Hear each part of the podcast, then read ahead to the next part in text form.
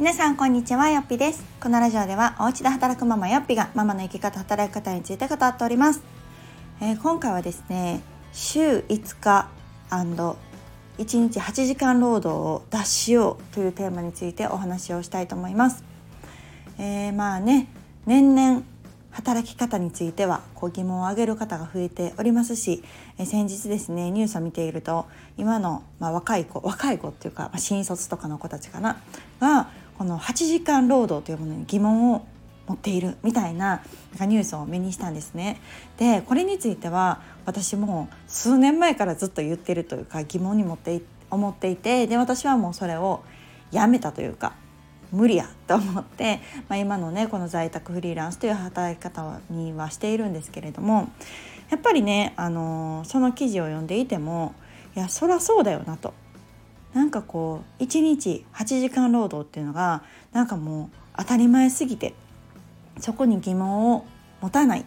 方もやっぱり多いと思うし、まあ、そういう今までのこの仕組みだったり風潮だったと思うんですけど冷静に考えてですよ。1日8時間働くって結構じゃないですか。っって私は思うんですね。でまだその独身時代はね分かんないこう言うと独身の方もねいやいや私も忙しいしって思われる方ももちろんねいらっしゃるかもしれないけど自分のね独身時代を振り返ると8時間どころじゃなかったですよ働いてたもっともっと働いてましたけどでも言っても独身時代はなんかこう仕事中心で生き入れるからなんかそれもできたと思うんですけど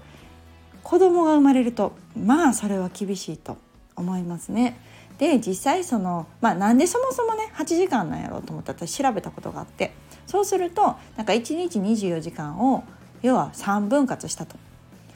人間に必要な睡眠とあとまあ自分の時間と労働これを3つに分けた時に8時間ずつと言われているなんか説がねあるなんてのを見たことがあって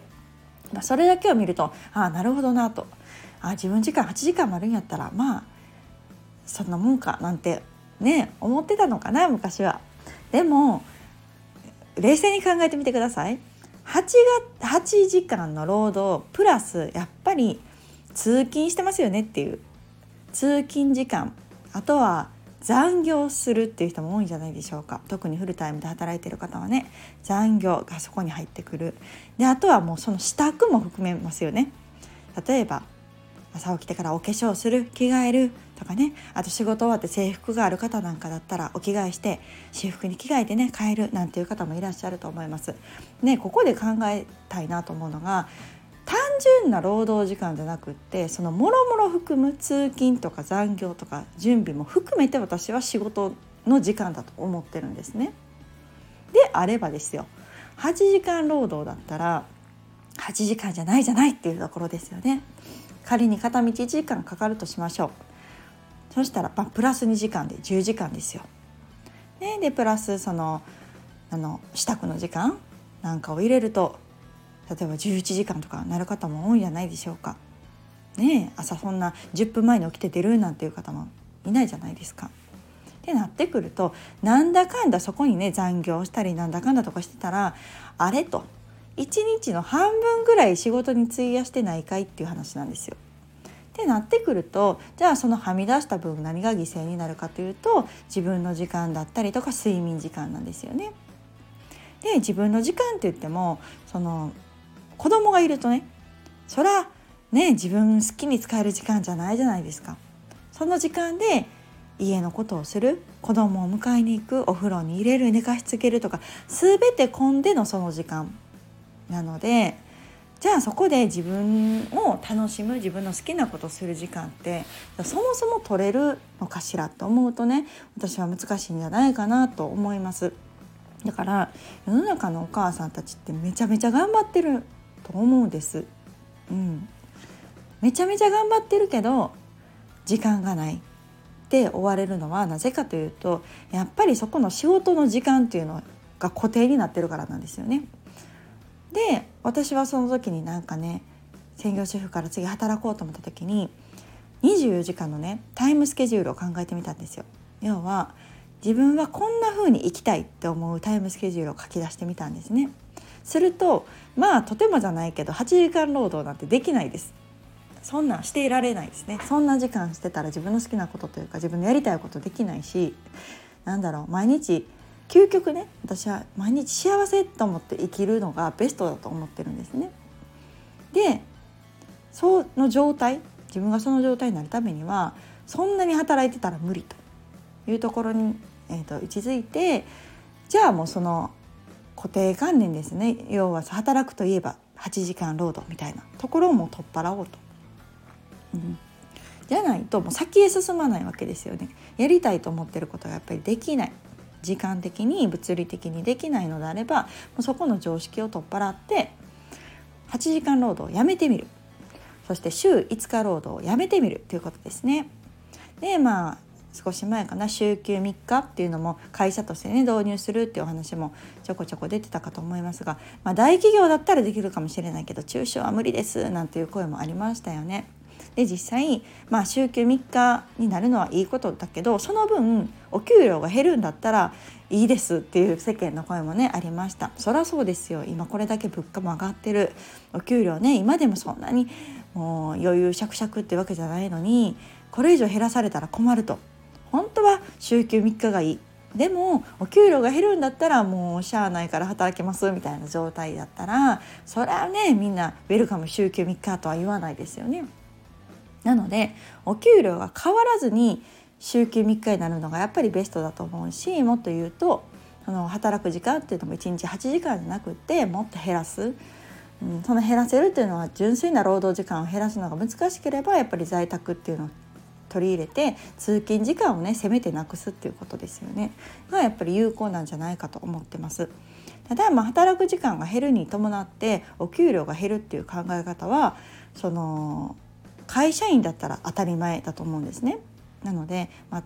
例えば育休中だったら、まあ、時短でね働いている方育休中じゃないですね時短で復帰された方とかだったら、まあ、フルタイムの方よりも例えば1時間2時間働く時間が短いからその分お給料が下がるっていうのは私はまあ仕方ないことだと思うし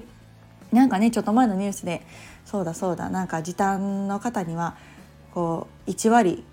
プラスでみたいなねなんかやっぱその期間お給料減るからなんてニュースもあったけど私はあんまりあれ賛成できないですね。いやいやそれはおかしいやろと思うし時短なんだからやっぱりその分働いてないからお給料が下がるのは当然だと思うのでそれだったらそのフォローしてくれてる人たちにねお金を渡すべきだと思うんです。じゃないと肩身狭いですよね。時短で働いてる人もえー、みたいな。私たち明らかに時間減ってるのにその分ねお給料変わらんって言ったら周りの目どうなの？みたいななんかそっちの方が働きづらさをなんか増すんじゃないかななんて思ったので私はあれには反対なんですけど、まあ、そんな感じでなんかこううん要はその労働時間イコール収入の働き方であればそれはもう仕方ないと思うんです。でもまあ実際困るわけですよ。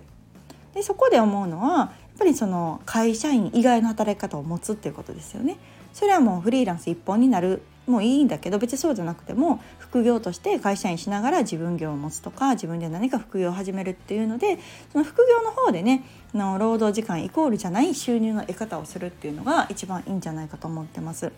でそこの枠から外れることによってその働く時間が短くなったからといってお給料というか収入が減るっていうそこの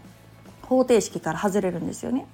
だから短い時間で今まで以上の収入を得るっていうことが可能になってくるんですよ。うん、それが自分を仕事にするっていうことだと思うし、うん、やっぱり自分業を持つっていうことだと思っています。だからこそなんかこう8時間労働とかこう週5日労働を抜けられないっていうのはやっぱりその収入が下がるっていう不安が一番だと思うんですね。収入が変わらないんだったらそれは喜んで、ね、1日5時間にしますとか週休3日にしますとかってね皆さん言うじゃないですか。うん、だからそこの収入をじゃあどうやって短い時間で収入を上げるかって考えるのはすごく今の時代大事だと思いますしなんかこう時代の波もそうなってきているなと感じますね。なんかこう本当に何十年か前とかっていうのはやっぱり会社いい会社、ま、いわゆる大企業とかで勤めるのがなんか成功とか、まあ、より収入を上げるためにって思われてたと思うんですけれども今これだけ自分で発信ができる時代になったらなんかこう会社は会社としていいと思うんですよ一つ活用だしなんか自分一人ではできない規模だったりとか、まあ、ある意味会社を使うっていう働き方ですよねもうできると思うんですけどその会社に一生を捧げるっていうよりも会社で得た知識だったり経験だったりを持ってやっぱり自分業に落とし込むっていうのが一番こうこれからを生きていく上ではすごく戦略的で賢い、うん、働き方なんじゃないかなと思います。じゃないといつまでたっても収入をその下げない下げたくないのであればそれだけの時間を捧げ続けないといけないっていうのは結構しんどいことだと思うんですよね。うん、だからこそその週のうん、今の8時間労働だったり週5日っていうのがかなりのその自分の人生においてねウエイトを占めすぎてると思うので、まあ、例えばそこをうん交渉してね労働時間を減らすあの働く日数を減らす。で一時的にはもちろんねお給料も下がるかもしれないけどその時間を使って自分業を構築するだったりとかその時間イコール労働収入ではない収入源っていうのを育てていく。っていうのがなんかすごくこう長い目で見た時にね自分の身を助けるんじゃないかなと思うしぱりどっかのタイミングでその切り替えっていうのをしていかないとちょっと自分の体力的にもね精神的にもしんどくなってしまう方が多いんじゃないかなと思います。やっぱりこの